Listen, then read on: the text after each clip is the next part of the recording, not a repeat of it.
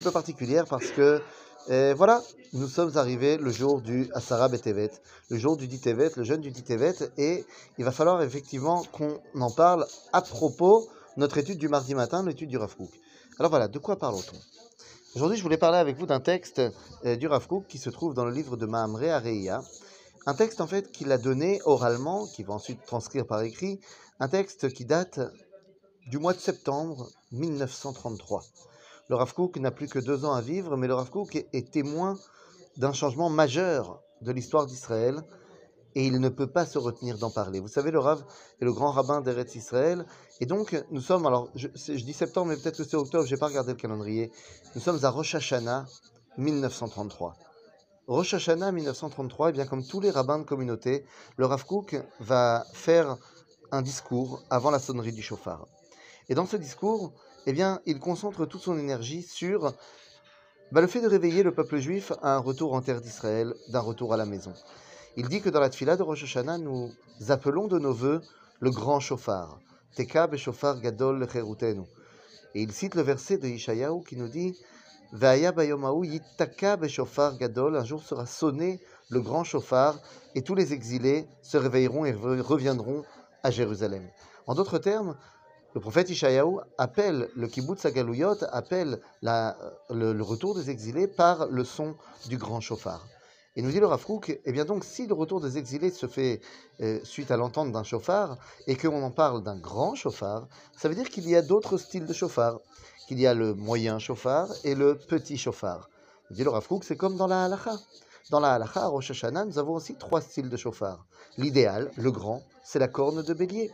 Le moyen, c'est si on n'a pas de corne de bélier, eh bien on prendra la corne d'un animal cachère, pas un bélier. Et le petit, c'est si on n'a ni bélier ni animal cachère, eh bien on prendra la corne d'un animal impur.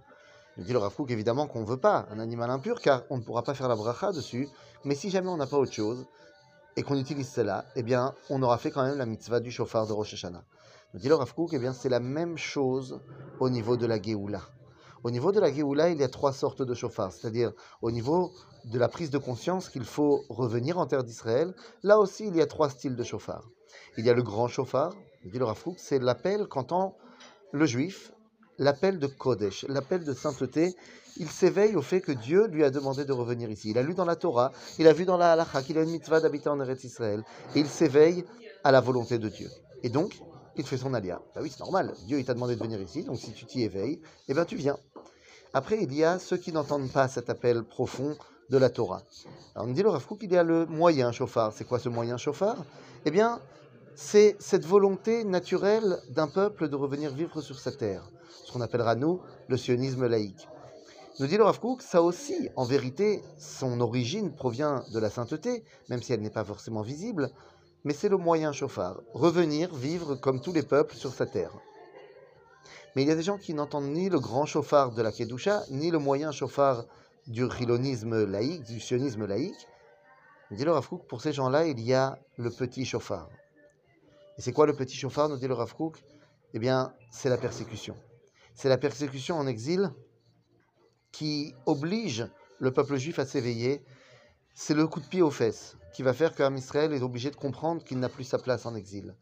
Ce qui fait froid dans le dos dans ce texte, c'est qu'il est écrit, j'ai dit, en Rosh Hashanah, septembre-octobre 1933. Hitler vient de monter au pouvoir depuis à peine huit mois.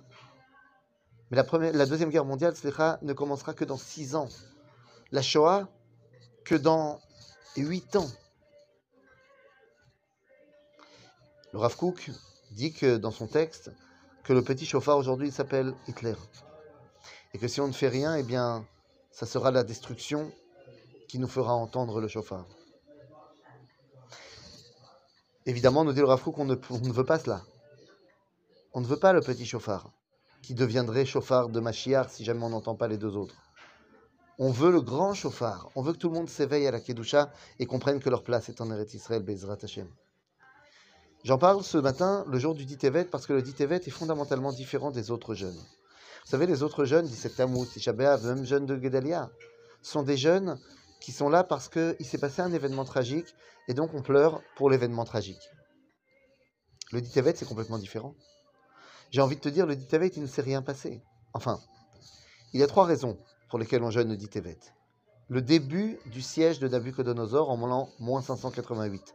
Deux ans avant la destruction du temple, Nabucodonosor arrive à Jérusalem le dit Tevet.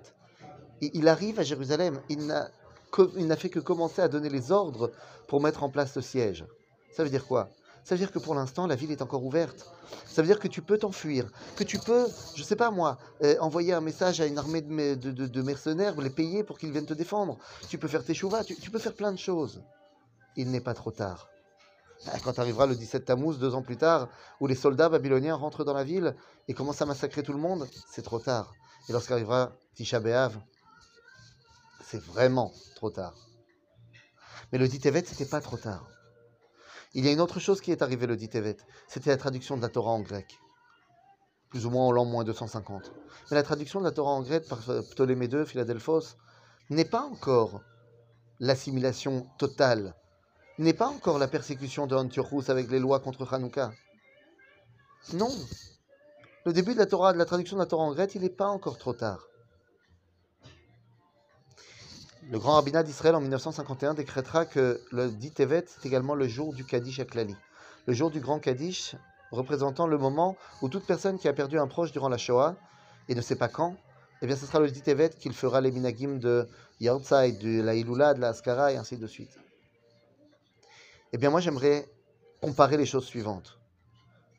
Si le dit Tevet, c'est un processus qui amène au 17 Tammuz, à Tshabéav, début du siège, début des combats et massacres des Babyloniens, et enfin destruction du temple, eh bien, pour moi, le dit Tevet, par rapport à la Shoah, il y a aussi un processus.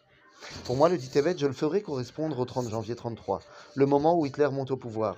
Bien sûr que ça commence à être compliqué, mais il n'est pas trop tard. Il n'est pas trop tard. Tu peux t'enfuir tu peux te réveiller. Pour moi, le 17 Tammuz de la Shoah, c'est le, 1er septembre 1939, le début de la Deuxième Guerre mondiale. Là, il commence à devenir sacrément tard, les frontières sont fermées. C'est la guerre. Et pour moi, le Tisha B'Av de la Shoah, c'est le 20 janvier 1942, la conférence de Wannsee, le moment où la solution finale a été officialisée. Là, les amis, il est vraiment trop tard. Est-ce qu'on est obligé d'attendre toujours que le petit chauffard sonne? Est-ce qu'on est obligé d'attendre Tisha B'Av à chaque fois pour pleurer? Ou est-ce qu'on peut, le jour du dit Tevet, se réveiller? Avant qu'il ne soit trop tard Prendre conscience des défis qui sont ceux du peuple juif et les relever. Baruch Hashem, aujourd'hui nous sommes arrivés à la Géoula, mais il y a encore beaucoup de travail. Beaucoup de nos frères sont encore en route la arrête. Le Beth Amikdash n'est pas encore construit. Nous avons encore beaucoup de choses à faire. La question est de savoir est-ce qu'on va attendre que les choses se passent et qu'on soit obligé d'être euh, eh bien, ceux qui subissent l'histoire Ou est-ce que le jour du dit Tevet, on prend conscience que notre rôle est d'avancer et de construire l'histoire Le dit on ne pleure pas pour un événement qui s'est passé. Le dit on jeûne pour prendre conscience de ce qui nous reste à accomplir. Et j'aimerais qu'aujourd'hui, ce soit le jour du réveil. Je suis actuellement sur les terres de la Shoah. Je suis en Pologne. Et je me dis que véritablement notre rôle aujourd'hui eh bien, est de prendre conscience du chemin déjà parcouru et de ce qui nous reste à accomplir. C'est notre responsabilité de faire entendre au monde Tekab shofar gadol lecherutenu, vesanes lekabetz galuyotenu. À bientôt les amis.